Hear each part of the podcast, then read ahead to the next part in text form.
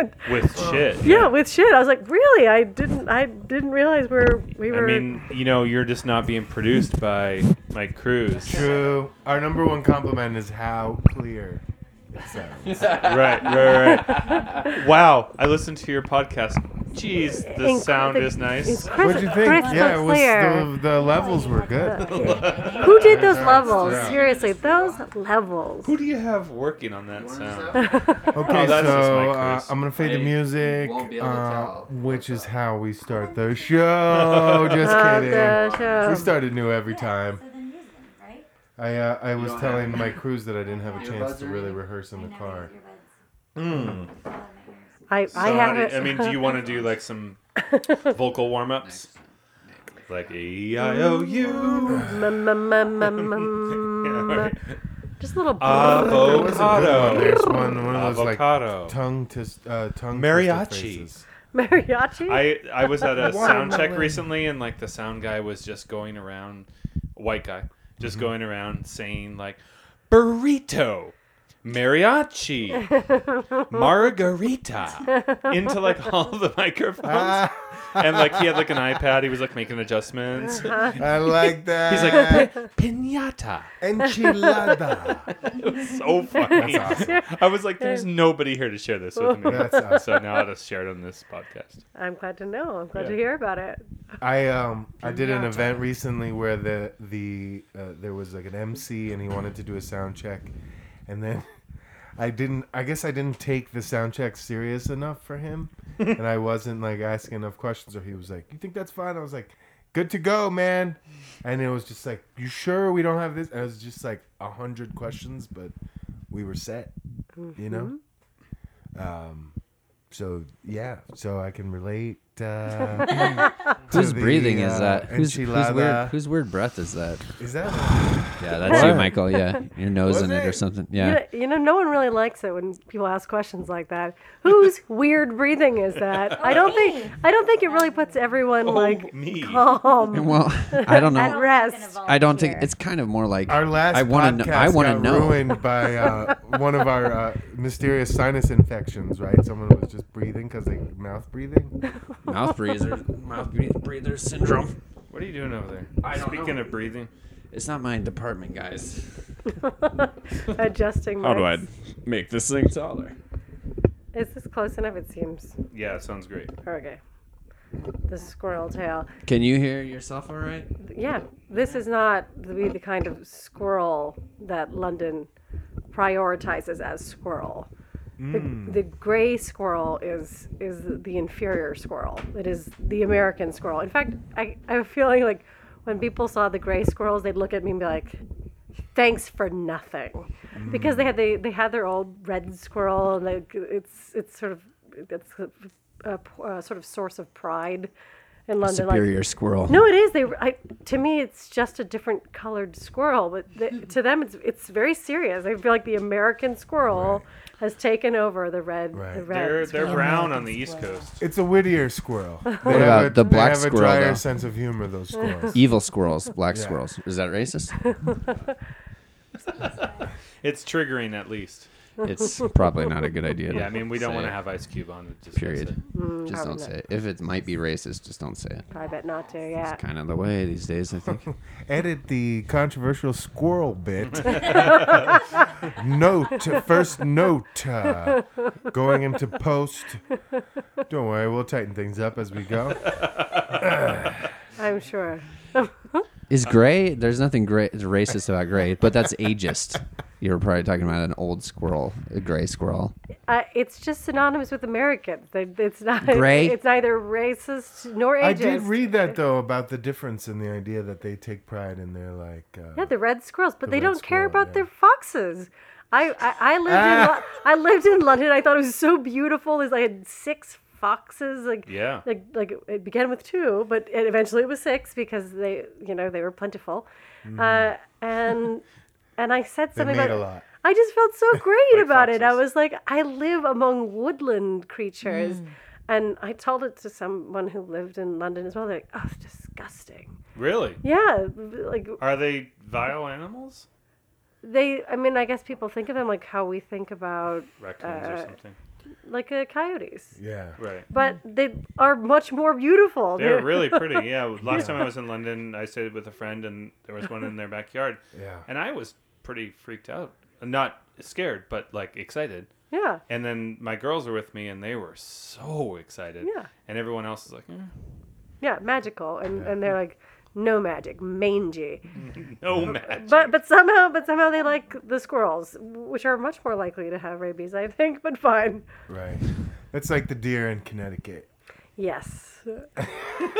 and Fire You're like, Island. oh, is it? No, but I did. I think uh, at some point I read. Uh, I have like an uh, I have like an estranged uncle in Connecticut. Uh, in case you're listening, Uncle Jay. Hi, Hey, Jay. But I remember, I, I feel like the last tidbit of information that I heard about Uncle Jay was that his his like his pilgrimage was that uh, he was ridding Connecticut of the deer uh, overpopulation. Oh, good God. You know, and I was Good just like, him. and the way I, and the last thing I think I ever an- like the last exchange we had I was. know. I Yeah. like every every sentence It's only after a, this sh- one. a sharp. It was like a really derogatory exchange about deer, and I was just like, "How can you hate deer so much?" And he was just like, "They ravage the community." Oh, sure. So I Public get it. service. It's an overpopulation thing. It's not the nature of the of the animal. Did he take like Because two I'm with snow you. plows and put them in a V shape on front of his truck and just? I don't know. I think he, his, I think his grand plan. I swear to God, was to Ooh, like uh, to inject uh, to make the male deer infertile somehow.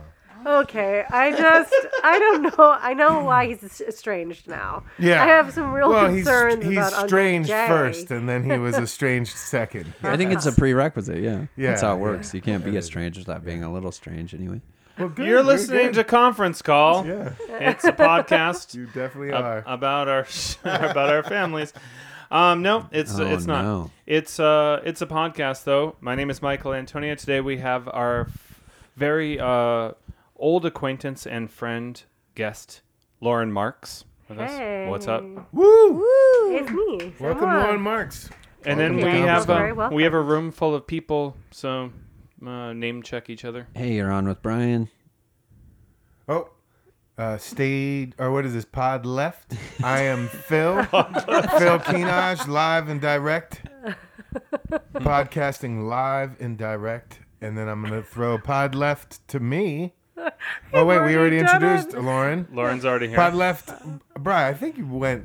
You went a I went too completely fast. arbitrary. I route. thought I was just gonna go fast. Like it I was thought like you were gonna We're gonna introduce go like Lena. Lena, Like it. Phil, Yeah. Mike, Michael. yeah, as always, we're produced by uh, Mike Cruz. the man with the nice hair. He has other fine qualities. Stay tuned too, for that. Yeah, not just nice hair. But his not hair just is nice hair. exceptional. For Oh. the nice hair. Oh, He's got an idea, a little. He's bumper. talking off mic. I like it. But he is the man with the nice hair. Mike's talking off mic. Um, A moment of silence. Oh, first silence to edit. There you go. note, note, second note. Yeah. Please, Should I clean- should I just launch it in then? just jump right in anywhere you want. Um, yeah, I asked Lauren to be on the pod because I ran into her the other day in Pasadena at her book signing. She wrote a book called A Stitch in Time. You want to do a shameless plug right now, or no? We'll wait till the end. We'll do shameless plug later at the end. Um, yeah, she wrote a book. There were people reading it aloud to other people, and then she was people standing in a line to have her sign said book. That sounds horrible. Well, that's not the only thing. No, it was great. There People were had a really nice time. yeah, there were I great had a lovely cookies. time. Yeah, There were there cookies. there there was was lots farmers of wine. market treats. Yeah, there was. It There was was music. it was great. Yeah, Yeah, all those things. it was great. Um, so let me see if I guess I can try to do it as a, a quick introduction to sort of the backstory behind the book, and um, and then maybe we can get into where we met. And I w- probably will mess this up. Didn't really. I'm not sure if I can do it right. Um, Ten years ago, almost, Lauren had an aneurysm rupture in her brain while she was singing karaoke in Scotland Such a good story. and um, the section of her brain that was affected by it left her with a communicative disorder called aphasia, which Can I don't think a pause lot the of people know story about. For just a second. Yeah. Pause This is it. a minute detail, but do you, what song were you singing Mm-hmm. at karaoke? I, you you planted that, didn't you? I didn't. I thought about planting it, but I really didn't. Oh gosh, um, it's a, it's both hilarious and humiliating and horrifying. It's all There's nothing things. humiliating when it comes to karaoke. It was total eclipse of the heart. Oh, that's great. Uh, which is which is quite a thing to Jeez. keel over with a Yeah. medical emergency, and you know an aneurysm is a type of stroke. It's not the more common the uh, ischemic stroke. It's a hemorrhagic stroke, but still it's a stroke, and you know doing a sort of stroke anthem. yeah, total and your, your eclipse friends of the must heart, have like- really That thought you were some playing shit. it up. Oh yes, oh yes. Um, in fact, there was a video, and uh, because they were we were trying to win the karaoke prize that night, because we were doing a a show in town, which was not going well. So the karaoke performance had to go very well, and uh, and my the first thing that happened was my friend you know laughed hysterically when I when I keeled over because I was fine, I was smiling, I was singing, I was up, and then I was, down. So they Yeah. thought. Wow. Oh, I I had gotten secretly drunk, you know, like or only- really you know, strong finish. uh, or, or just full commitment to Yeah, the full karaoke. commitment. commit- commitment to the And performance. uh, quick question: Yeah. Did you win the karaoke championship that day? you know, having completely blacked out, vomited a few times in a canister, and was carried out with one shoe on and one shoe off. I don't know who won. I wasn't around for the, the winning period of the evening. I was in I was in a hospital bed for the uh, for the brain surgery se- section of the evening. Uh-huh. She'd Yeah. moved on to the Yeah, brain yeah. surgery section Wow, instead yeah. of sticking around for the. I, I won brain results. I won that though. I definitely won that one. Clearly. She Yeah. definitely did win that one because, um, uh, yeah, I, I won't be able to. Again, I won't be able to correctly um, uh, sum up what aphasia is, but it's a disorder that affects your communication, specifically your language, your ability to use language, and so. Um, for our listeners out there, for both of them, if you can imagine, still um, it, it not being disrupting. Um, well, this isn't completely true either. What I was going to say is like you're still you, but you just the part like you can't speak or read or uh, maybe even correctly hear other people or write. Mm-hmm. But not to say that because I've definitely been in that place where I've maybe given myself brain damage in the short term where I couldn't really speak, but like I was also totally impaired during that time. So to uh-huh. think of try to imagine not being impaired, being yourself in a way, but just not being able to have the use of language, even all the way down to the point, um, if this is correct, where your inner monologue like the thoughts inside your your head were not there because there was no language to express it in that way. Yeah, uh, well, it's it's different for everybody who has aphasia, so it's a huge uh, sort of uh, constellation of disorder within that disorder. So some people still retain their ability to have an inner monologue, but I did not. So when I woke up from brain surgery, I, you know, I was informed that I had brain surgery, but it was not something I had participated in the decision making about. Uh, and I, I didn't know I had this language disorder, but because I didn't have this inner monologue, which you know we all have, which can be very productive, it can be really banal. It just, oh, you know, I have to pick up milk, I have to, you know, find my shoes, where's my credit card? All these things that you can kind of narrate your your day with can also be very pejorative, especially if you wake in a hospital. You could think, what am I doing here? How bad is this? You know, is it going to be going on for a long time? Just I, I was sort of spared that that sort of hamster wheel of anxiety because I I just didn't have uh, the voice. But when the doctors said to you, "Well, you've just had brain surgery," like, did that register? Did you? I know. So the good thing is, I hearing was fine, but Oh, do right. remember I was in Scotland, so everyone was speaking slightly differently. Yeah, so sure. there was a lot of times where I was like, You need closed captioning in real "Mm, life. For. I don't think so. Um, again, I, I wasn't thinking it. I wasn't thinking the phrase. I don't think so. But there are lots of moments that just didn't hit the right chords. You know, especially people would come in and if I needed something, I would I'd be like, I'm not. I don't even know how to answer that question. You know, uh, even thing down to the to the menu to just the way people said things. So when I had a speech therapist come to the side of my bed, it was sort of a comedy of errors in some ways because I was an American being instructed in the English language by a Scottish speech therapist. So there were just a lot of chasms that you could fall right in, right deep into, like, uh, un, uh, but that again, that was somewhat, um, I think, comforting because I just didn't know how bad things were, not Yeah, just because of. But but yeah. so to that, like, were you scared? Were you terrified?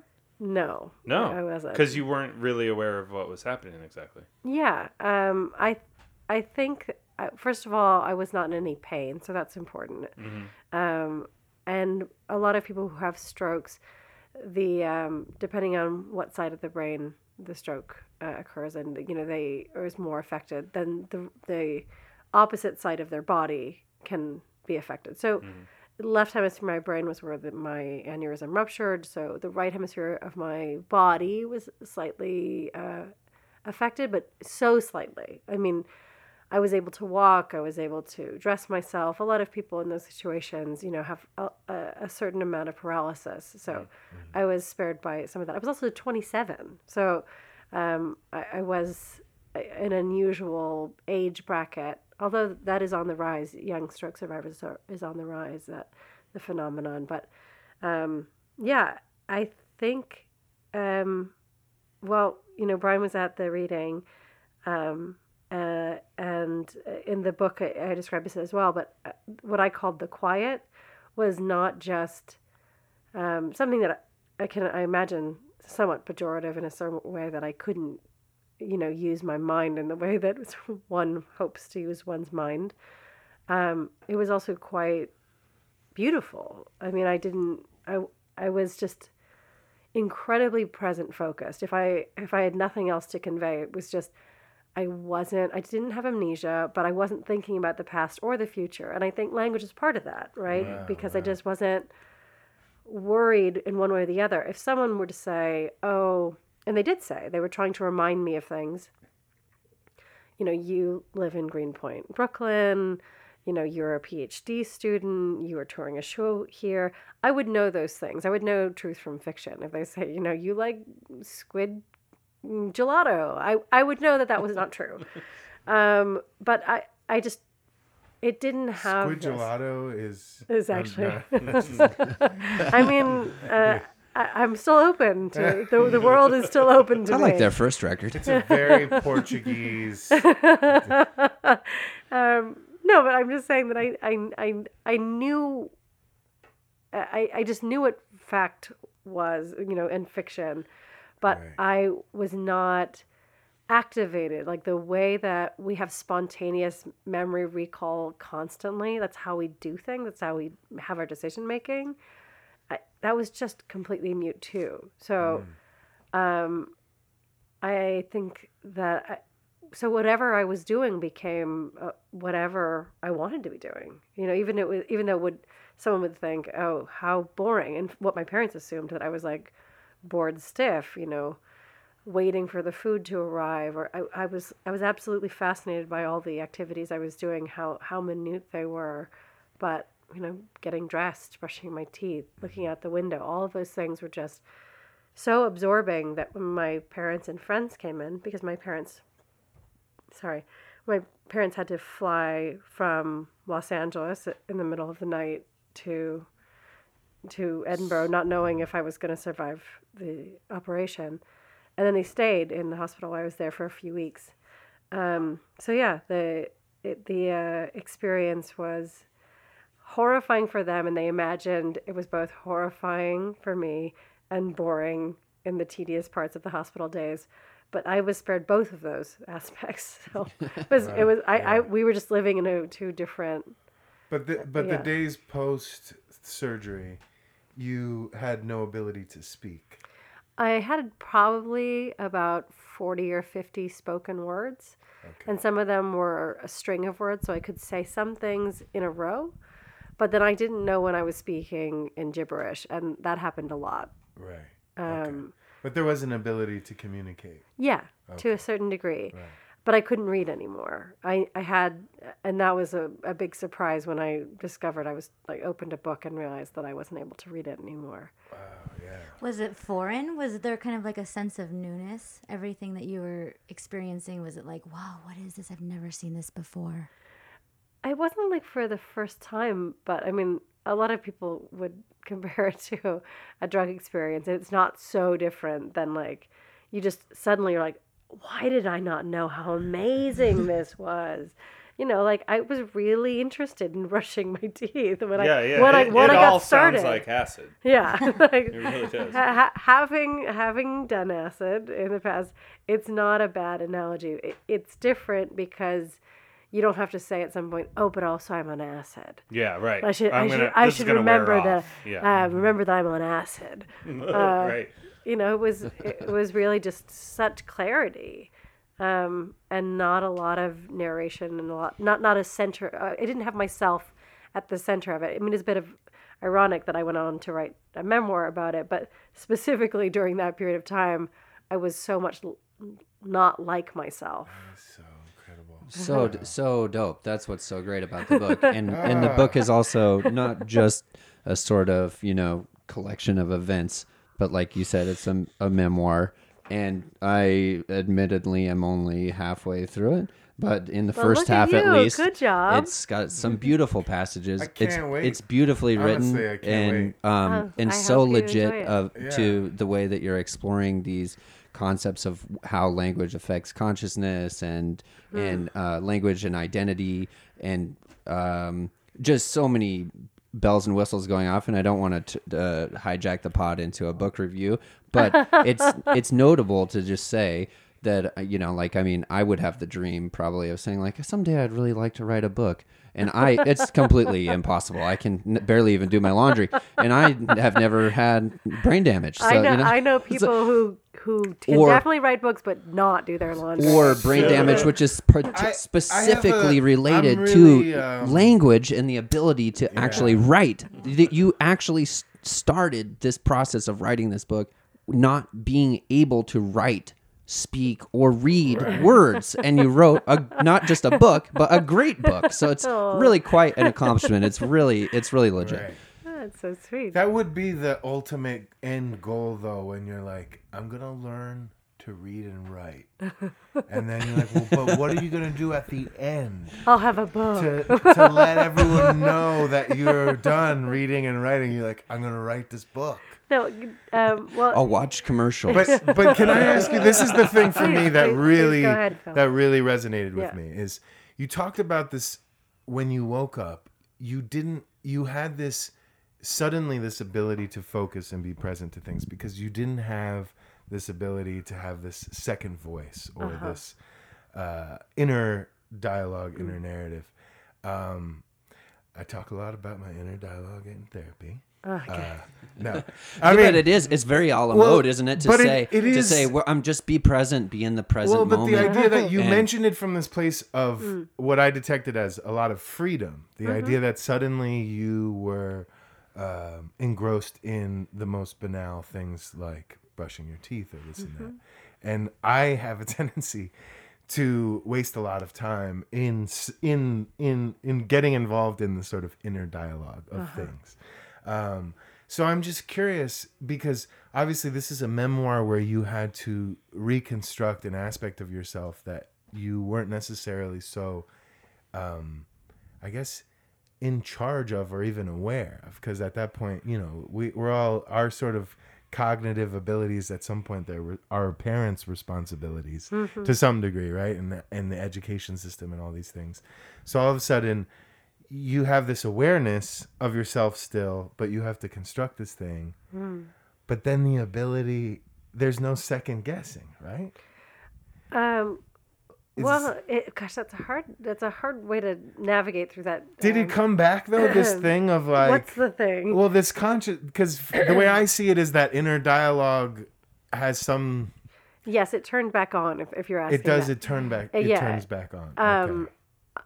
but it happened so slowly Mm-hmm. and so subtly that I wasn't aware of it. I wasn't like, "What is that? Well, what what did what what did I just do?" But I actually think for someone who who had a real forensic reading of the book, I think they would become a bit aware when that was sort of happening, even though I don't note because um this is an important part of the construction of the book. I use the journals I was writing at the time, so in addition to my my narration as this person right now, who I am ten years later, there are these journals that I was producing unaware of how fractured my language was. So these things live side by side, these two different women, really, because I don't think the way that she thought, but I do have them side by side. Um, and I think someone could say it seems like she has more awareness at month seven or month eight. Um, because at the beginning, I was just sort of producing, at the very beginning, just random words, like kind of unrelated to each other, even. And they weren't words like sad or scared. It's like narwhal and Catherine the Great, like weird shit, you know, like, um, and I think part of that was people were trying to help me remember things. And it Sort was of probably, a sort of a dirty joke or something I you know, were trying to write about Catherine the Great, right? I So- Narwhal. in, in one of your uh, very Narwhal's first. it, yeah. So you she, she used I wasn't the, right. It wasn't a joke, uh, but that was what I remembered she, about her. Yeah, she she used the the journal was one of the most helpful tools in the rehab process, and and in the first, uh, well, maybe throughout, as far as I mm-hmm. know, I'm only halfway through the book, but being uh, useful for you to be able to even when you got hung up with something linguistically that you could sort of solve it with your journal. So, but some of the very first ones are, isn't it something about the this sort of strange sexual fetishes that Catherine the Great had, and Which apparently are lies. is that right? Who, Yeah. who's who debunked it? I, I think that I don't think we should take that away from her. I don't think that she liked it when people said that she had sex with horses. But did she have sex with horses? Is the question. Uh, probably She has a good rap not. sheet though. But that's but so so you don't so so I kind felt of a badass move if so you're I- a queen and be like, I want to do it, whatever I want.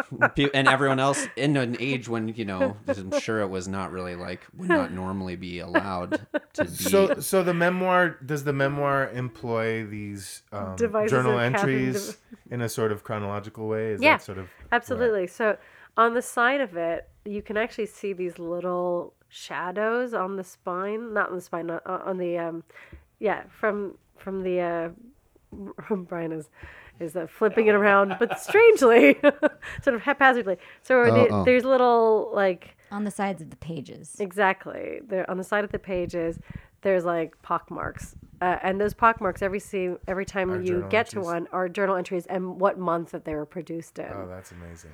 so That's awesome. Um, so you really could just like after you read the book, you could like then flip around. You could say, "Oh, what was it like in August?" And suddenly you could just Yeah. pull it by the tab. Oh, yeah, it's it, see it, it looks like the Kurt uh, Cobain journals. Oh, I haven't read those. Yeah. I, I'm, not, not that I don't like Kurt Cobain. Everybody does.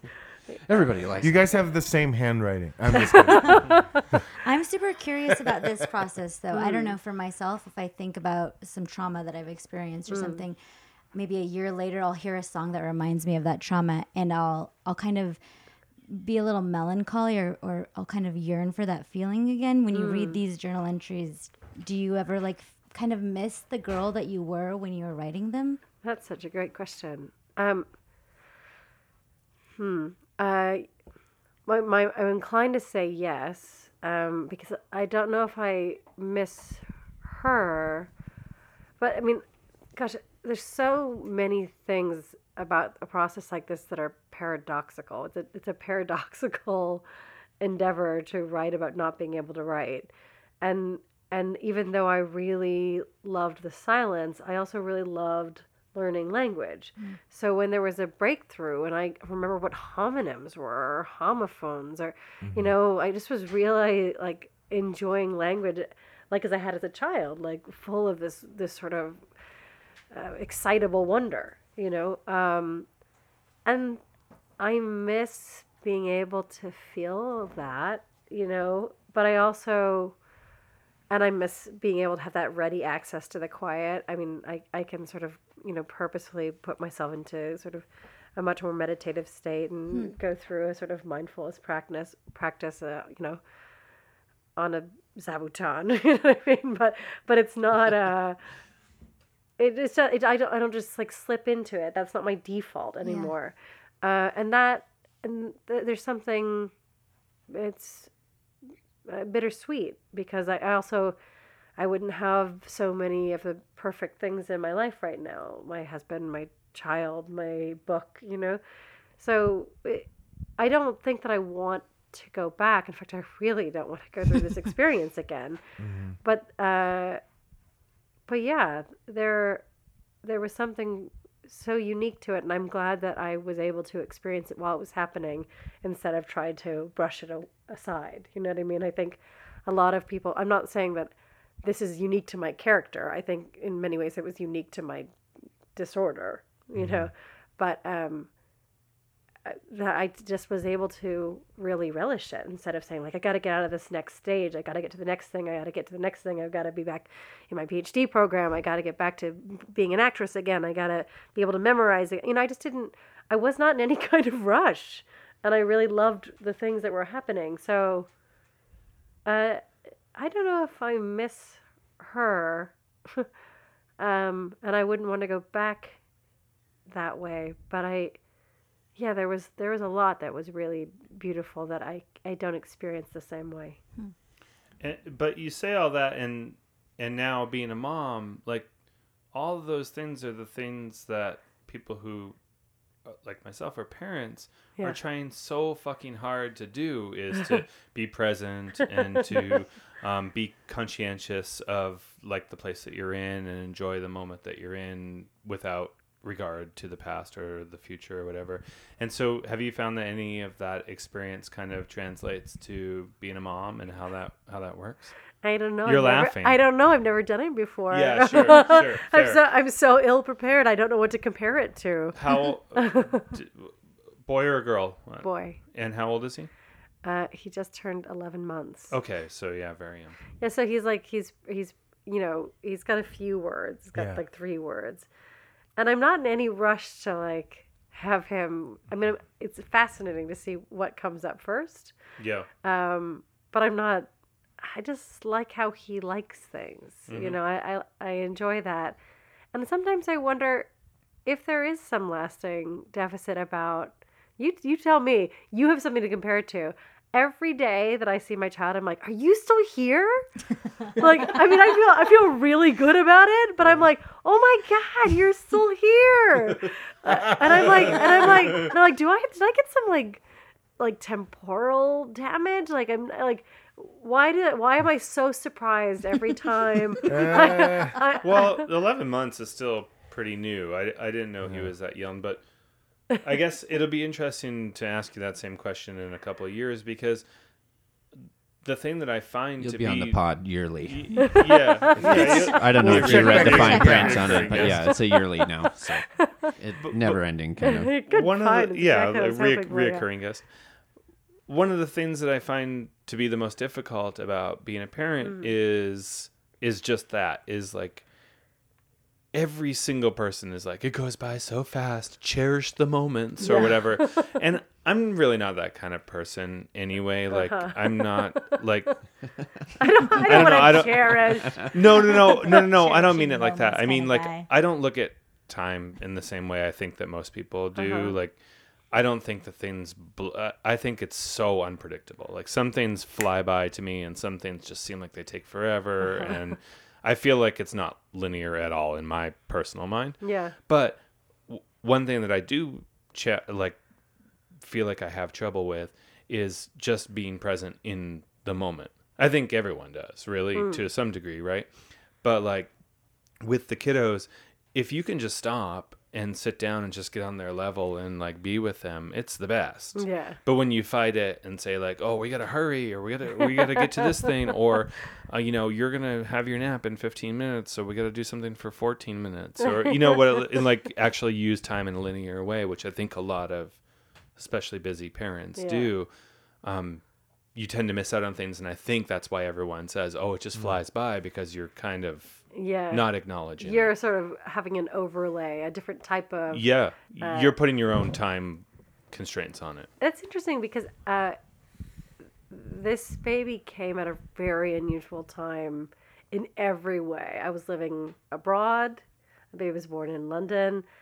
The inauguration of the new president. Mm. I- well, he actually wasn't inaugurated until we arrived, but he. Um, Donald Trump was elected. Oh, we don't say his name. I don't say it. I don't say it next to each other. I say the president or his name, but Uh-huh. I don't smish it together. Mm. if that makes anyone feel better. Fair, fine. Um, I like you to were- also say you- the word smish. Smish, yeah. yeah, President Smish. That's appropriate. Yeah. President Smish face. Um, You were living in London. Yeah, And well, you the moved, week- You moved back to week. Altadena, actually, right? yeah, but like it was, I, I was not expecting that outcome. Yeah. And I had just put all of my furniture and clothes on a slow boat to Los Angeles. Uh, I was with, you know, And a ma- Brexit just happened. Yeah, right? exactly. I was like, well, you're good like, thing I'm leaving England because Yeah. Brexit. Ugh. Like, You know, That I- looks like it's in question now too. I, everything is everything is so un, Yeah. uncertain. But I was in a vacant apartment. I, I woke up three thirty in the morning. I was like, I'm gonna listen to the uh, how, how well did she do? You know what I mean? um, and and I was like, uh, suddenly my apartment was so. I don't know, treacherous. You know what I mean? Like, Yeah. I, I- like I, all that vacancy seemed so horrible. I was like, I've got to get that boat to turn around. Like, I can't leave right now. I can't leave. Yeah. Um. So, and my husband um had been working with Amnesty International, and he was, you know, leaving his position, and we were moving back to the United States. So it was like, actually, in both regards, you know, politically and personally, we weren't in our regular um, cycle, anyways. So, mm. like, my husband and I have both been really present for these 11 months for this baby. Like, mm-hmm. we've both been doing part time stuff, mm-hmm. but we're not rushing anywhere. So, I think both of us are like, Yeah, that's awesome. Yeah, if there's a second baby, that baby is gonna be sh- like the, get in the shaft. Like I, I don't I don't know how we how That's usually we how it works. like I just don't know how we'd ever be able to like provide this. Like, I'm also with when my parents are down the driveway. Yeah. You know where oh wow, really? It's a Yeah. ti- it's a timeshare re- that, scenario. that's where my Yeah. that's I I put the baby to sleep and I left my mom in the rocking chair and was like, oh. here's his monitor. I'm just up the road. Awesome. See you in an hour. You know what I mean? I was like, my mom. I could I could great. ask my mom to come down the driveway. I uh, so yeah. Um, I don't know how it's exactly related to brain injury, except the developmental stages of you know what happens in children in, in many ways mirror those of people who have brain injuries and we can't overly simplify that because we, we never want someone with disability to be infantilized or, or looked at as not having you know the same amount of worth value and individuality. But there's got to be also the existential sort of component of, um, like we talked about, the idea that one day you wake up, you still have all your memories intact, you're physically able, but suddenly you're aware that something that you could do, you can't do anymore. yeah but that it's interesting because i didn't know you didn't know yeah, that, yeah, yeah. right? You didn't know that, but but It's a I perfect guess, storm. but I get yeah, and I guess as a parent, there's that weird thing of of maybe encountering something for the first time as and understanding it as being intentional when Uh-huh. when you're a kid and you're like, no, this was just something I learned, yeah um, and all of a sudden you're like, oh well, I've, there were people putting these thoughts into my head, Well, and there I- were people helping me learn how to I, do I, stuff. yeah, I certainly have like in praise of delusion. You know what I Mm-hmm. mean? Like, uh, everybody should have some self criticism. President Smishface could have a lot more self criticism. Mm-hmm. Um, but Yeah, I was gonna say he has some some sort of uh, brain disorder where Yeah, it seems he like does he's. it. Uh, yeah, I, I think Yeah, I thought that's how you were gonna Uh, bring it back. You're like, I'm not exactly sure how this relates to the No, but- president's brain damage. No, but I I think that um, m- you know, one of the first things a lot of kids say when they have enough words to get a sentence, they say, "I'm I'm I'm big enough. I'm a big boy. I can do that." And you're like, "No, you can't." Like, no, you like the, the almost the first thing you say is, "I got this." Right. You know what I mean? And you're and the parents are like, "What? No, you are definitely not. You do not get that." um, and and I think that uh, I, I am not comparing my experience with anyone else who's acquired this, but at as myself, like I had that same kind of delusion. I thought that I was able, like this book, 10, 10 years in the making. You know, the extenuating circumstances is uh, are are sizable. You know, Yeah. having a major language disorder, Right. but like, I had to learn how to read and write first, Right. so I could finish this book. right. But I also thought, Minor barrier. but but also thought My it- finish date was dependent on. within that book around like seven months in i'm like working on the memoir like i thought like good old memoir like i can write this Well, that's what I was gonna ask. Was Yeah. was there still an instinct intact that led you to actually feel compelled to, to document? Because because here you are, you don't you don't you have some version of language, right? But you're learning it, yet there's a compulsion to to journal.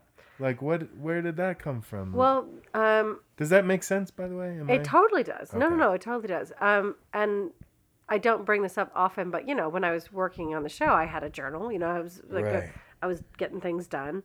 Uh but this was in many ways a, an- a totally different impulse. This was you know my speech therapist said write things down if you can't say them. So you know i was it, it was it was an instructional tool. It was a compensatory strategy. Right. what what the impulse if if that if there was a carryover and i'm not saying there was i can't i can't uh, com- compare myself before and after i really don't know but i will say that curiosity was the engine for m- both my recovery and the book because uh, i just was interested in it i was interested in all of it Right. as it was happening.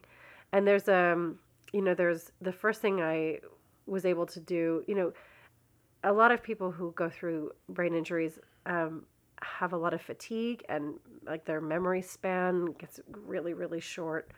Um, happened to me definitely.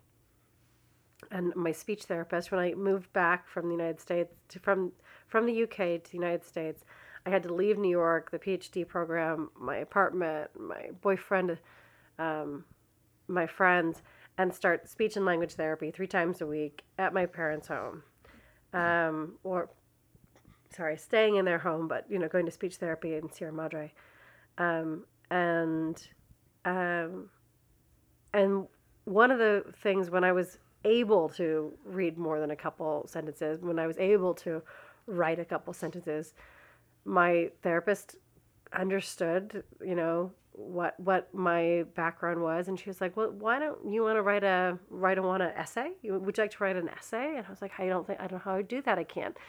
I can't think anymore. And she's mm-hmm. like, it's fine. It'll take all the time in the world. You you can just, you know, I, I don't know if I asked for it or if she, or, you know, suggested it. But either way, we, we were sort of on the same wavelength because I just didn't think I could do it anymore. And and she was like, I think you could do it. And the topic of this was like, people are trying to rush me. like it was like it was it was about like the drawbacks of perseverance. Oh, right, because she says, you said, well, I don't know, what would I write an essay about? And she's like, I don't, maybe like about A perseverance? yeah perseverance because she's trying to be encouraging and Yeah. just sort of no no fault of hers but be just Yeah. you know just be nice about like you, you're gonna you're conquering this Yeah, big mountain right now so maybe it's about perseverance and you started you were looking for his name but you didn't at least this is how you describe it in the book you were trying to Uh, yeah. figure out his name and you're like the guy with the uh, New Mexico, Boom. the boom, the Opa, oh, and she's like, um, Are you talking about Oppenheimer? yeah, and you're like, yeah, and she's like, why? Like, Why are you talking about Oppenheimer right now? Maybe perseverance isn't always a good thing. and, she, and she- and she was like, "Wow, I really didn't think you were going there." It's amazing. Whoa. Yeah. No, but, but that's how I felt. It was like, everyone kept saying these things, uh, and no Wow. no fault through their own, but like it's hard when someone is encountering something massive and and you're invested in that person and you have a landscape of both fears and desires for that person. There are certain things a lot of people say and mm-hmm. like you'll be back to your old self in no time. Mm-hmm. And that one really got to me. I was like i don't know who that person is and i don't know if i want to go meet mm-hmm. her again and and why do i have to go back? Why no time? And like uh, and you'll yeah it's just i just kept thinking like don't they realize that this is great? You know part of this is great. Hmm. You know i i'm going in this direction. I i promise that's where i'm headed. Yeah. but what you know Yeah, That's one so would- funny because for me, I'm like, when you said this to me, I was like, that sounds great. I guess we've discovered there's two kinds of people: those that are like, you'll be back to yourself in no time, and the people that are like me, who are just like, that would be great. well i i thought Enjoy you know it, girl. I, I did i thought Blank slate. You're like, what? I just gotta learn how to read and write again. it's true i just thought I, part of me thought that there people were gonna be jealous of me which is i guess Mm-hmm. Wow, uh, that's amazing. You actually thought that? Yeah there were moments where i thought if anyone knew how this is amazing desirable. this was Wow. yeah absolutely and uh and why are they trying to rush Yeah, this Yeah, that's um, because it was just um, you know, ah, God, I, I feel like I have to have a caveat as well, just because you you have to have a certain amount of support right. to have that kind of feeling. right. I was not desperate. I had a family that was able to, you know, financially like take on this burden. Uh, I, you know, there I didn't have to rush back to having a job. I, you know, I was in a PhD program and they were like, "Oh, you can come back next year." You know what I mean? Like I did not, but you know, there was just things that could pause. And uh, and also I was in a, a medical system, at least for the first surgery, because spoiler alert, there was a second. Um, but I was in a, a not for profit health system. So I did wasn't bankrupt by it. Do you know what I mean? They're just like Right. there are all these little things that really pile up and um, and it matters. All of those things matter because I wouldn't have those thoughts if I was desperate Right. Right. if I was scrounging, if I didn't have the the basic necessities. And I have met people who had the same disorder who their lives were upended. Do you know what I mean? That they, you know, couldn't get on disability in time and their wife left them and uh, they couldn't raise the children anymore. Um, you yeah, know, gnarly. That's a lot. li- Right, lot, yeah, lot of it's- potential. that- that's it's a, a lot rea- of suffering. it's a on really top different of, yeah, experience. Yeah. Yeah, you're right. and I don't want uh I just don't want it to sound so uh technicolor um for for anyone by my, but myself and exactly in that situation. Well, yeah, there's a there's a sort of uh, a, a double edged blade there where you're on one hand, people are saying, "I can't wait till you get back to your old self," and you're like, "No, I don't want to." Yeah, who was Like, that person? Yeah, what do you mean? And and you know, it's no one would no one would ever say that to like somebody who you know joined AA or something like that. Like you'll be back to your old self in no time. You're like, hey man, screw you. I'm trying, to, trying to change here. Like, be, you know, um, but it's but but they but the assumption is that since there was a trauma that it's that Yeah. it's only a a disruption Yeah. that is only suffering and once you get back then you would be back you would be back Or where here this- you are again. You just learned language again, and someone gives you some pleasantry that's like, yeah, you know, it'll it'll be good again. Instead of being like, every day's a challenge, man. You Yeah, know? yeah. Well, I just thought people would be saying that a little more often. Like, you know, Mm-hmm. isn't this amazing? yeah but there's a there, i get as well what you're saying which Yeah. is that and um is that that's partially was able to be the case because of the amazing support group that you had around you Yeah. and maybe those in that role from their perspective to be more fair something they did understand was like hey i want you to be able to take care of yourself again Yeah, and not need so much support from me. from me specifically or from all of us you know Right. acting and to say not to say i hope you're back to normal or or to diminish the feelings of what it was, but just to go like, yeah, but you also still like can't read, and so Yeah. I need you to Was- get Yeah. Was the learning process f- frustrating at all?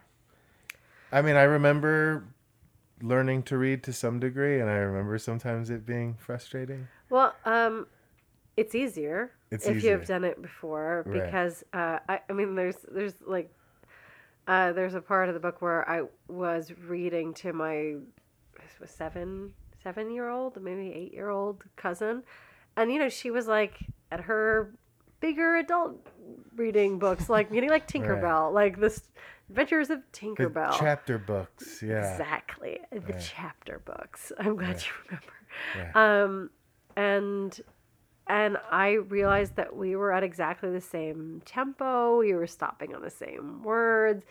And then like she was reading a paragraph or a page and I was reading the next and she was like she came to her and she was like Taturana, you know, what's that? And I was like I looked at it, I was like, Oh, I know what that is. That's um and I wanted to say tarantula because I, I had recognition. I was like, Right. oh, that thing. And I was like, tattletala, tarantella, tat. You know, I was like, I was like, what? But I know that thing, Right. that thing. I, I'm a grown person. That's a tarantula. And I like had this like triumphant moment when I like arrived in it. But as a child, if you get the word to tarantula, you're still like, yeah. Right. There's no memory of that. Right. You have to learn it. That's the first and memory. is something good or bad or ugly? Like, Right. please explain. Um, You already sort of had some inclination of context. yeah, I, exactly. And context is is really helpful because Mm-hmm. I think as a kid you can still have those uh, excitements, but you also don't relish them the same way because you know then you're on to the next thing and you don't know how to catalog at all. You're not like Right. I don't remember all those amazing things because I've got to learn everything else. Yeah. Um, so yeah, there there there were a lot of really lovely moments, but where our frustrations. I I I often say it. I think it's true. Now sometimes I'm such a broken record that I am hoping I'm still speaking truth, but um, I think it was much more frustrating when I got more things back. It wasn't about the the small amount of words, the scarcity, but the surplus. Because as soon as I got more back, people thought I was fine. Mm. So then they would want me to refine things. And like, I really hated synonyms. I was like, what? I already said the thing. And they're like, no, but that's not exact. Is that exactly what you meant to say? You know, it was oh. so frustrating to be like, I thought we were all speaking the same language. I thought I was doing enough, but you know, uh, it became really frustrating uh, trying to refine everything and, and making it multiple interpretations, like realizing that I could write something and people might not understand it, even if even though I was speaking English. right. You know, But also the idea too that language also has on a sort of person to person level, there is context in that too, in that we have memories. So when you're like, well, but when you say those words, I hear words and I hear brain injury too. And, and you remember it with that person. You may yeah. have a, they have a, you may say a word with a person that you have a bad experience with, Mm-hmm. and you're not going to remember necessarily, but that word is a trigger word for them. Right. You know what I mean? Like I asked my boyfriend at the time, like, can you just tell me what what kind of words we use in our fights? Because I just want to, I just want to kind of remember like why our relationship was tumultuous. Like I just want to, like I'm not mad, I'm not That angry. must have been an amazing question to answer. Yeah. Yeah, he didn't though. That was the Uh-huh. thing. It was just like I in many ways he was just hoping we can have a reset button. He, which wa- I- he which I wanted a clean slate too. Yeah, he did. And unfortunately, it, it doesn't quite work that way like cuz he was a custodian of a lot of Yeah. information that I did not have and that didn't feel ultimately that wasn't that couldn't work really. Yeah, sure. This is a pretty good segue just because I like to insert myself because I'm really important into the story. I think you're super important. Um, when, when Brian and I met you, we Okay. we randomly Oh yeah, yeah. we we met you at a wedding. Uh-huh. It was a great wedding. It was an epic wedding. I, I It played was fun. I played records and Brian was uh, filming. No, no, I was just sitting in the basement in that weird room. Oh, you were just with me. yeah, si- Side note: uh, we, this was at Ron Howard's house. Yeah, humble brag. Um, I don't really know if it's a brag. I sat in Ron Howard's basement one time. I He, he- I mean, he wanted to help you set up the smile booth. yeah, that part truth. that that part ruled. The day that the day that we met Lauren, because Michael and I met Lauren at exactly the same time, which we'll get to. But I was frustratedly trying to put a pole into a chimera or a soft box to go onto a it, it- like the big um the Not big the soft animal, thing that not hangs that. off of the flash sometimes on a flash for photos for a smile booth. Shout And out to somebody Whitney. yeah, shout out to Whitney for for so- s- for, that starting that- everything. that first that first gen smile booth. Yeah, and uh, yeah, so I'm trying to put the softbox in, and this voice says, "Do you need a hand with that?" and I kind of look up, and he there's Ron Howard in his pajamas, backlit by the morning sun, and he's like also God. it's as though he was like sleeping on just one side of his head because like the hair that's just on the side of his head is sticking straight out, and he just had this like he really would have just helped me. I'm like, uh, no, I. I, gu- I guess I better clearly just could it. have helped you. Yeah, yeah, I think he probably knew what he was Yeah, doing. Yeah. He actually was ultimately more- way more good. qualified. Qualified. totally. probably knew how to do it God better than me. damn it! And that, that that basement room in his house So, was yeah. like filled with like memorabilia, photos of him and like Cruise and like fucking Kidman and like his pool table and his like jukebox, which probably ultimately made me go buy a jukebox because his jukebox was so dope. it was like a set, old seven inch jukebox from the fifties, probably from the fucking set of Happy oh, Days. Probably. Oh, for the love so God. fucking amazing, and like pictures of him with like on so many sets. Of Yeah, so many sort films. of sort of normal style pictures. Like, hey, let's take a picture. Like just like, you know, for film days, but not like a nice super Was his nice brother portrait. there, Cliff? I just really actually just stayed in the basement the whole Oh. time. I Is I that don't his know. name, Cliff Howard? I saw Cliff. Cliff was there. Yeah. All I right. always loved Anyway, Cliff. Well, I the always- nostalgia. But so, so we, We- we met. We kind of briefly met you at the wedding, or at least Uh-huh. we acknowledged each other at the wedding. you did, I didn't. And then yeah, we Right. I so left then we my went. I left my keys in, in Ron Howard's basement and ran back in, and, On and he was like actually sitting on them. I'm like, oh, I'm really sorry. I think maybe my keys are under there. I was like, I'll see you later. Congratulations on your daughter's wedding. Bye. and, and so we go back, but by this time in this in this small town in Connecticut, there's literally nothing open, not even a liquor store where we can get anything to drink. So Michael and I get back to the hotel, where we see that they have a sort of Mini bar? yeah, not a mini bar that's in the room, but like a little kiosk bar, similar to what you might see in like a airport, like at the lobby, but like Yeah. not a bar, just like a little kiosk fridge thing. Yeah. But they have these little bottles of champagne. Well, so everyone had beat us there, and cleaned the entire fucking. no beer fridge left out. at all. Beer Yeah. was gone, like the wine was gone, everything was gone. There was just champagne, and they were only hmm. small bottles, like Shouldn't it be the best? single, single issue, So we just bought all of them. Single bu- serving as well. Yeah, we, we bought all of them because we're like, well, I don't know. I mean, I think this is the right move. And then, I don't even like champagne. That's I so don't- funny. I thought I got one too. How could No, you? no, no. Well, you just strolled up as we are just taking We're this checking handful of small bottles of champagne to the lobby. we both counter, had our arms full. and you just said, we're like, we're me, buying all of it. "Excuse me, gentlemen, can I ask you where you're going with all that champagne?" I don't remember That's saying what that. that's what you that's what you said. Or no, actually, no, no. I'm sorry. You said, "Can I ask you what you're planning on doing with all that champagne?" And because I was just a Who am I? insisted on being an incorrigible flirt at all times in those days. I said, "Well, I was hoping to pour it all over your feet in the bathtub or something weird like that." And you're like, No, Oh you my said- God. No, Her feet. Brian, you said that? I he think said- something like that. He said, I was planning on bringing it to your room. Oh, is that what it said? Yeah. Oh. I Well, it, it, it. Some some uh, some way that it some way I was just trying to weird you out enough, and then I realized, oh, that actually is super weird. But anyway, to not be like super weird, we are gonna go drink these together, and you're welcome to come, even though I don't know you at all, and we're in a hotel. But you can stop by if you want. And like just left our door open, thinking, well, that was weird. I really weirded that lady out. I, and I, I have to be equally weird to come, right? Yeah, definitely.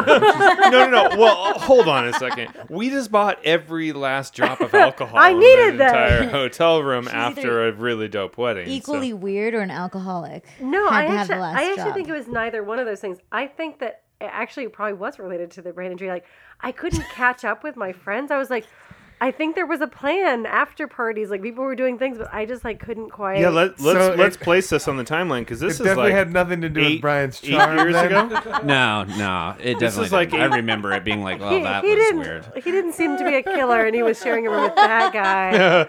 yeah, he's like he's like he's like points at me and says, "Well, we're gonna go drink it together." Oh yeah, yeah. And I was like, well, So she's somebody's like- Come on having up. a party. I'm happy to pour some of it on your She's feet. like, well, before you guys make love, can I have a few swigs? Yeah, it was. I think it seemed probably seemed like we were gay. Yeah, we're taking all the champagne to our room, I, I really don't. and so Road, whatever. road my husbands. my my long long ex like friend at that point but ex ex was there and he was like trying to get Ju- Judy Greer to sleep with him that Oh, boy. night and it seemed like he was making serious headway um, but like I had also lost him he was like I was staying in his room but I had lost him and there was an after party and I think Judy had decided no thank you uh, and so I was like I don't know I guess Oh, maybe Judy was the other.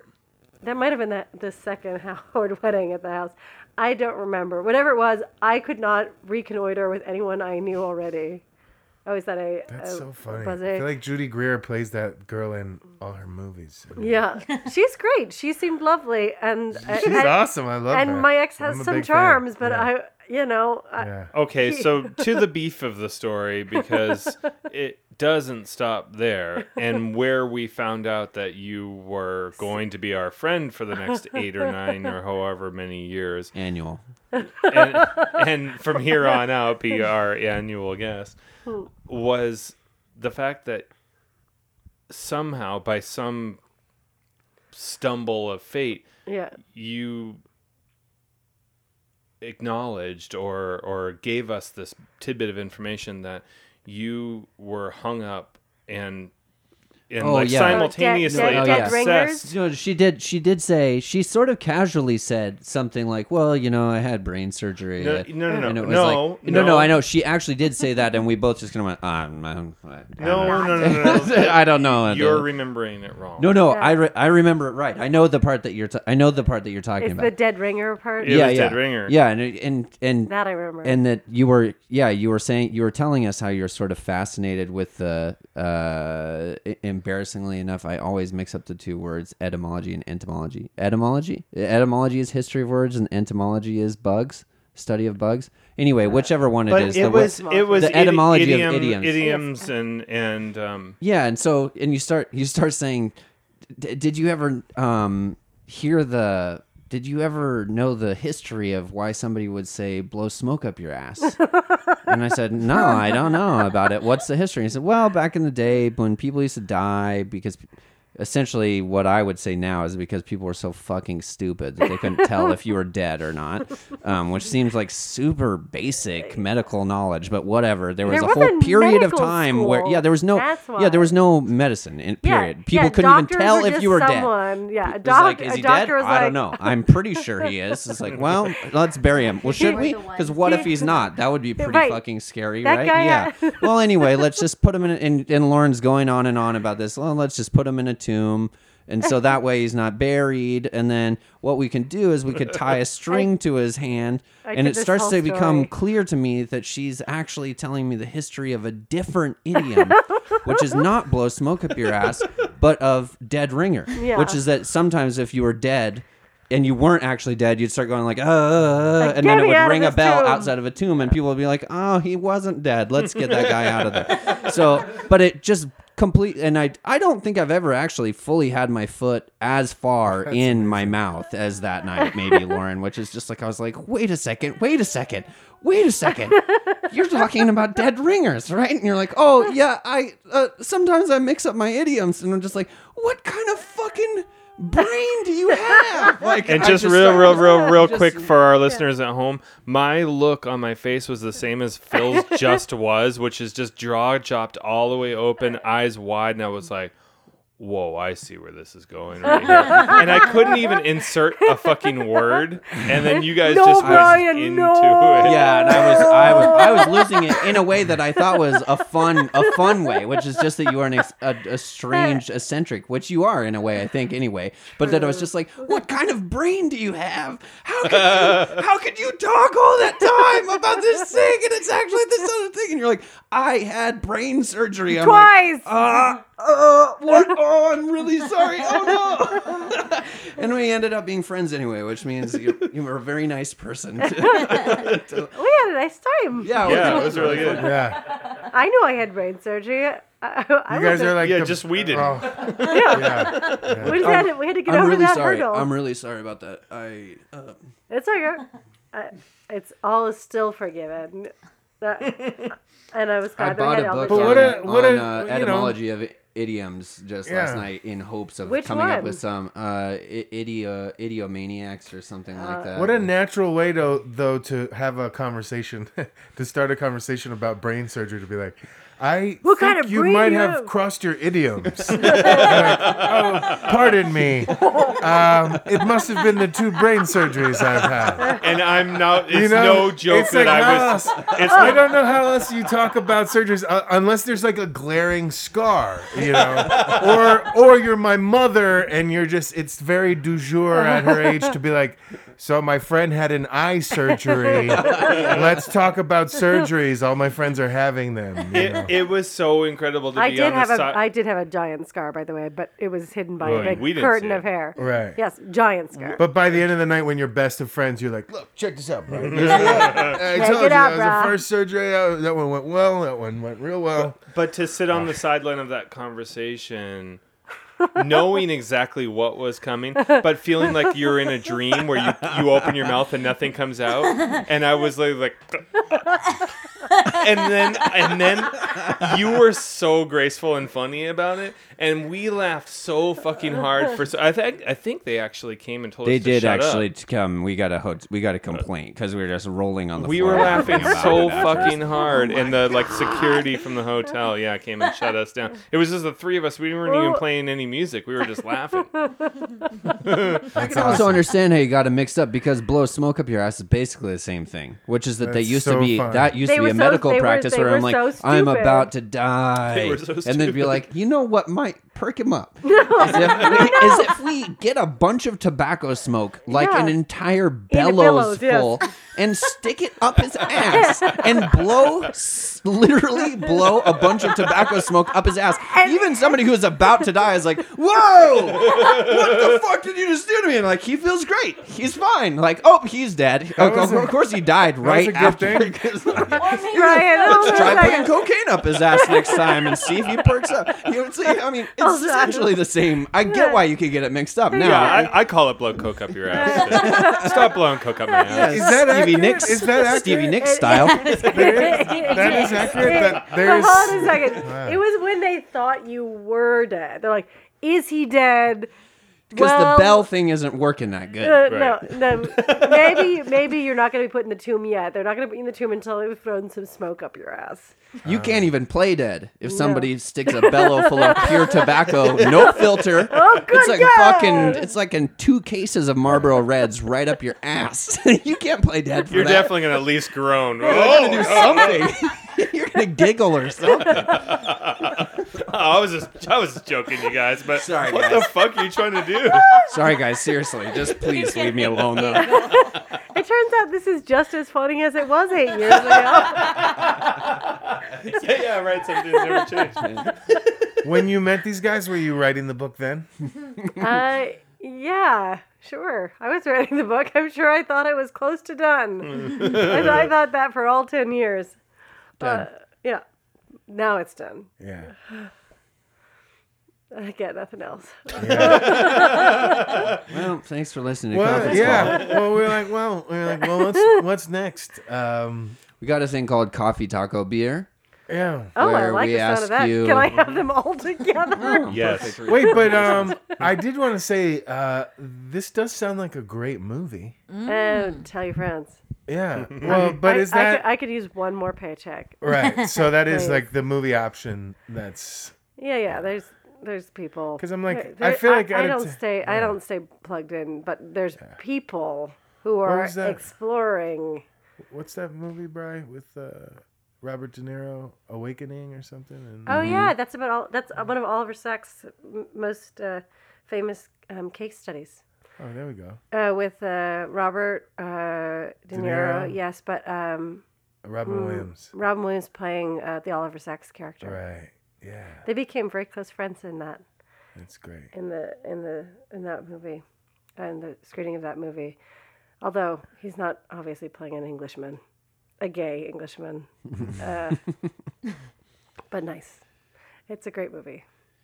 Uh, not to, to try to link them together in, in any uh, clinical way or whatever, but yeah, Diving Bell and the Butterfly comes to mind great. in a way Right, as well. yeah, yeah. Especially his first experiences of answering back Oh. when he, and it's just due to paralysis, but the, the language is alive inside his head. And they say, "Are you so and so?" And he says, "Yeah, my name's this." "Mm, Okay, well, and he can't. He doesn't even realize that he hasn't said speaking. anything. Yeah. Right. He's like, "What do you mean? Why can't you hear me? Can you hear me?" brutal. Oh and my it's just God. like, and it's just going. It's only in his head because he's a great, total paralysis except one locked one, in. He was one locked eye. in syndrome. Have you seen that movie? Have you Yeah. seen that movie? Love it. Do you know Yeah. that's a book as well? Beautiful. Ano- Yeah. Another tr- completely Yeah. triumphant book just Maybe in the Brian creation. can make your movie. yeah, sure. I Okay. don't think Lauren will trust me because one time I made a, a, a I A shot prom- an interview. pr- I shot an prom- interview with her and then never edited it. So Yeah. probably I ruined the option for the movie on that one. I couldn't follow through with a Mm. You're like, sixty second "What?" interview cut. That would be Sorry, like Lauren. the, I'm like sorry. kind of the ultimate conference call podcast exclusive, though. If you just locked up the, the option film right right. now, and we, we, uh, we do want you to know that there is a high rate of our podcasts turning into To movies. so, or at My least movie PR options. person at Simon and Schuster Yeah. is going to love that. Yeah. uh, of our first yes. seven episodes, yeah, five. Have you heard of the franchise Fast and Furious? There- There's the eighth, right? I'm the eighth, yes? yeah, yeah, we got you. Fate, fate. Right, of so, the Furious. so tell me about these tacos. Yeah, let's talk coffee, taco, beer.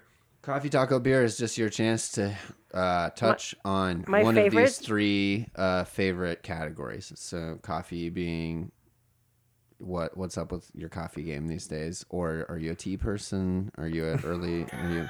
What? I don't understand. I have to isolate which one I want to talk about. I no, like no, all no, of We no, talk about all no, three. go ahead. We're gonna go. like, we're gonna we're gonna go through all, all tack three. 'em all. Okay. Uh, favorite taco, fish taco?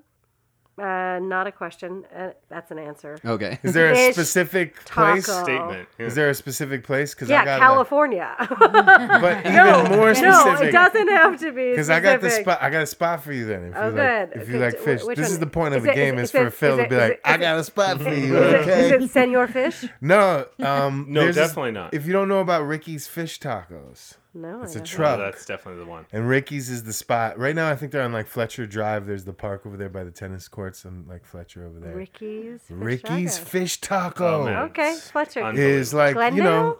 Fletcher. Fletcher. Yeah, it's like uh it's the border of I guess where you where like Eagle Silver Rock? Lake, Silver Lake and Echo Park. Okay. Echo Park, Glendale. I'll go yeah. that far for a fish Even- taco for yeah. sure. They're the jam. It yeah, is- that, yeah, that- it's that worth guy's it, got the trust best But you ones. just have to find him on the old gram. Yeah. All right, the grill. Ricky, mm-hmm. shout out to Ricky's Fish Taco. I'm also gonna do a shout out to Best Fish Taco in Ensenada as well. yeah, they're great. And mostly, I mean, as much as the fish tacos there are good, the customer service there is excellent. There The it dude, is. if you Yeah. order if you order four, he only makes you two and says, "We'll come back when you're close to uh, Yeah. done with the two, so the next two are I hot." triple fresh, dog yeah. dare you to ask for a fish taco in London. They'll, they'll just be like fish and chips. no, I and you're just- like, "Yeah, kinda." but inside of a tortilla, they're like, Yeah. Mm. Don't worry, it's Yeah. coming with globalization. no, no, it's not. they're about 15 years behind on their health food stores too. I was like, oh, this is sweet. It's like it's like California 15 years ago. Like the health food stores still smell of alfalfa vaguely. Like how they oh, wow. used to like you know how they used to smell. Alfalfa is so old guard of health food. I know. I, was like, I remember thinking like, we have oh, moved on. I know we've got all sorts. We're so of spirulina tech- now. We have Yeah, discovered at least Yes. seven more superfoods. yeah, just this week. Morning Star, come on. yeah. I'm like, do, do they even No, know they that we've extracted milk from nuts? I, I, Do they know that we can They- get milk from nuts? I'm gonna, I'm gonna tell you something that actually happened in my local Sainsbury's grocery store in London. I walked into the beans aisle and listen, there are a lot of beans. They have beans for breakfast all the time. A good practice, but it's always Heinz. And I, not a huge fan, but fine. So I went to the bean aisle, aisle of beans, and I said, Ooh, the Oh. old Isle of Beans. they also have the Isle of sweets. And I was like, um, The Isle of Skye. is the there Isle of Beans. is there any black beans here? And this woman looked at me befuddled. A black bean? And I was like, yeah, black black bean. A bean that's black. And I was like, yes, black beans. And she's like, do you mean black eyed peas? And I was like, no, I mean exactly what I said. Do you have any black beans? You know, they've got in Me- Mexican food, I guess, and definitely in, you know, Chinese. Black beans, black beans. She's like, "No, it's She was like- very ethnic. I've never heard of a black bean. Mark, mm. Mark, have you ever heard of a black bean? And he's like, black bean? No, does does she mean black eyed peas? I love And I was like. I was like, okay, fine. So like, you're not you're not gonna find a fish taco Yeah. anywhere near that. Those four years, sans fish taco. So there you All right. go. Happy right. back. All So right, you're back. You're glad to be back. yeah. So coffee, do you make coffee at home? Do you buy coffee at the coffee shop? Are you a coffee snob? Do you just have Folgers? Oh, okay. I am not a coffee snob. All right, next question. Wait, but hold on. You But hold can't on. say pass too, by No, the way. but there, but actually, my father is, and while we're sharing this like compound, which is a compound, there's like several subletters. There's me, their baby. There's my brother. My my parents retired last year, so they moved the office into my old bedroom. So there is usually about eleven Wait, people. just uh, real quick. Is this the place where you grew up as well? In Uh, I moved there when I was 16. Yeah, so I didn't actually grow up there. Where so were you born? Uh, Hollywood. Okay. Oh, wait, you're you're Cali native. Okay, Yeah. got it. So, but my father is like incredibly, like, frustratingly, like strict about his coffee. He always uses two different beans. My kind of guy. that he has to blend individually. Like he can't find a bean that is work for you know off the stuff. It- like something has to be a Kona, and then the other one is always very specific. Whatever it is, it's some other dark bean that is robust and the melody A of the dark bean. yeah, yeah. So whatever. and he always has to grind it every morning and it always has to be in a certain type of coffee grinder. And like the the machine when I make coffee on my own, like I'll I'll sometimes grind the beans. I don't mm-hmm. I I'll do that. I'll, I'll make the effort. But he will like he'll like he has all these brushes to clean out all the machines both the like gr- brushes for the actual coffee machine one for the coffee grinder everything just has to be like then put away and he's like it is a very good cup of coffee and i have it several times a day now Is he like that in other parts of life as well, or No, specifically coffee? just the coffee I love that. uh, and and one of the exes he uh, apparently was an alcoholic i was not aware but then again we drank a lot in college so who would know one from another uh, and then he became You and your dad drank a lot in college. Uh, sure. Yes, I'm sure he did. But we were Oh, not in one college. at the your same She's saying one of one of her exes. Okay. Yeah. Oh, sorry, sorry. Uh, he he's the only one who rivals my father with his coffee snobbery. Like Hmm. he's got like a chemistry set. Like there's beakers, there are Love it. things, Love it. and, I, and I was like, There are is- things. I was like, so, no, there's like there are temperatures that are being taken. I was like, what are you? And it's not even for milk. He's not even steaming the milk. He's just got beakers. And I, I- was like, this is because the drinking, right? He was like, yes, hundred percent. I just have to keep myself occupied for this beverage to make it special. It does. It does change a lot. I It's crazy. It's like wine.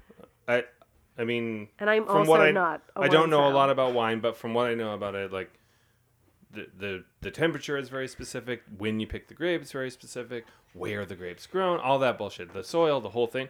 But coffee really is like, like it is What that school crazy. the grape went to? Yeah, seriously. What was the GPA? All right, let's skip right on over to the old booze.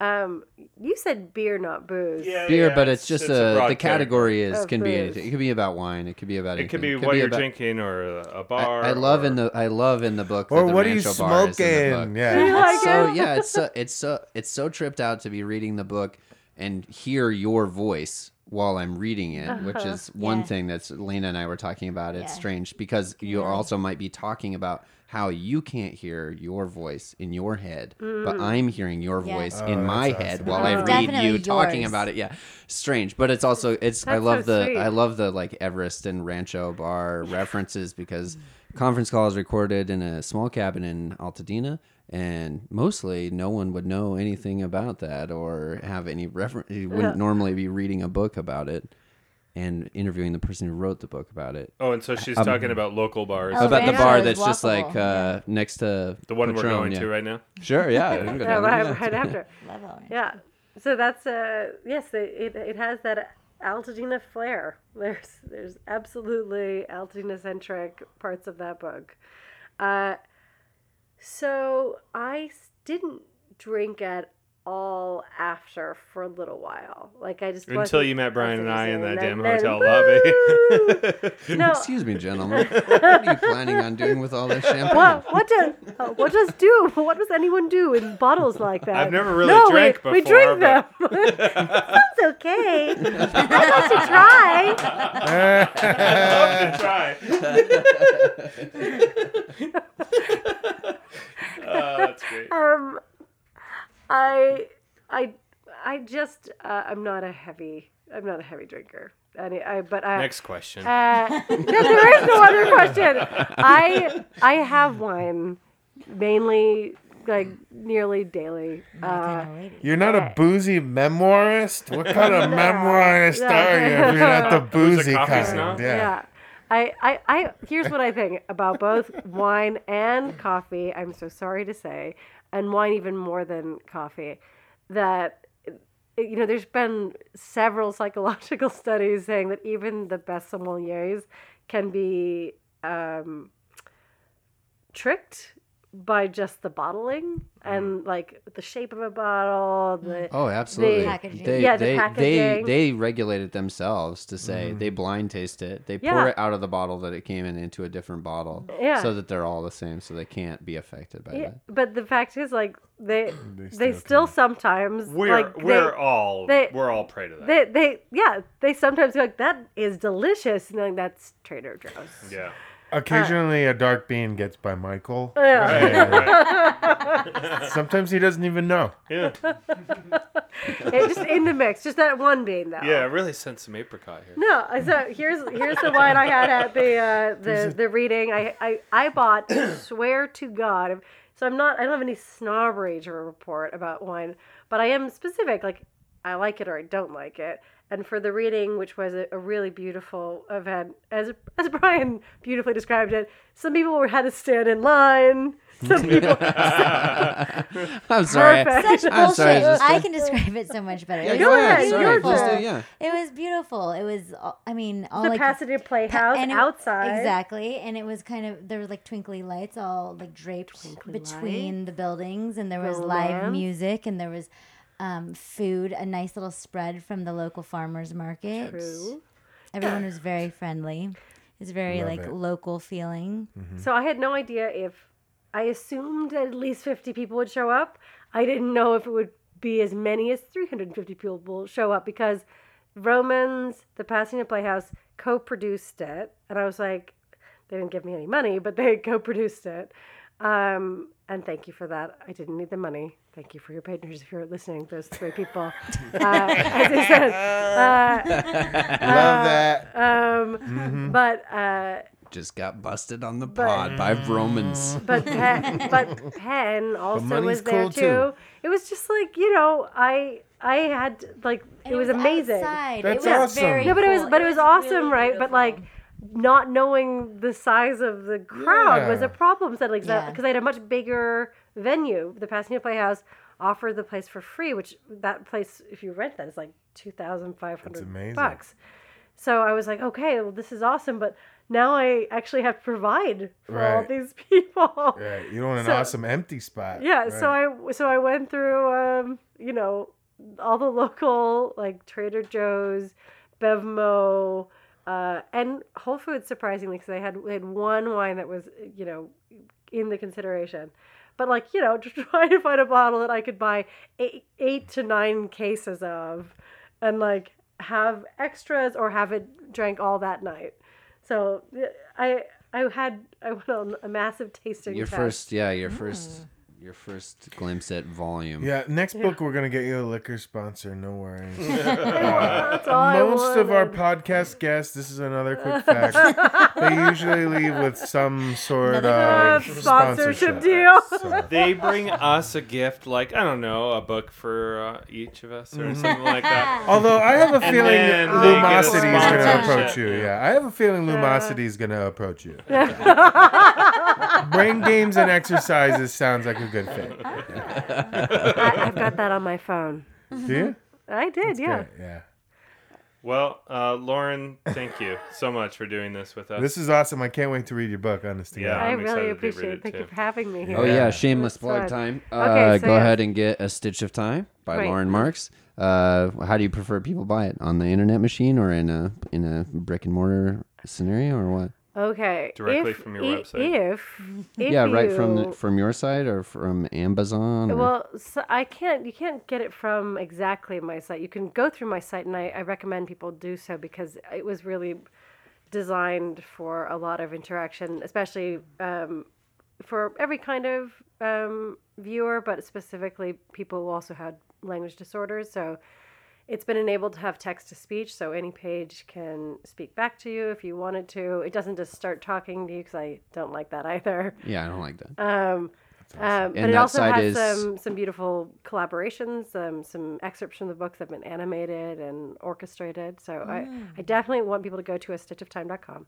Um, people a can stitchoftime.com. yes, a stitch of time, not a stitch in time, a stitch of time. Um, and How there's a on the reason for that in the book. Oh, sorry, go ahead. Yeah, you can definitely go on the Inchpatron, but if you're doing that and you like it, I strongly plead to give me an Amazon review. Oh, yeah. Oh yeah, Yeah. for sure, yeah. because Done. because that does things. It does things in the Intertron world. Or go to your local bookstore and and uh, enjoy. Yeah. Uh, I like Vroman's. I recommend Vroman's. for sure. Hey, if you're local. Well, um, I, Mom, I don't. since you I already don't got mean one. to. Uh, I don't mean to blow coke up your ass, but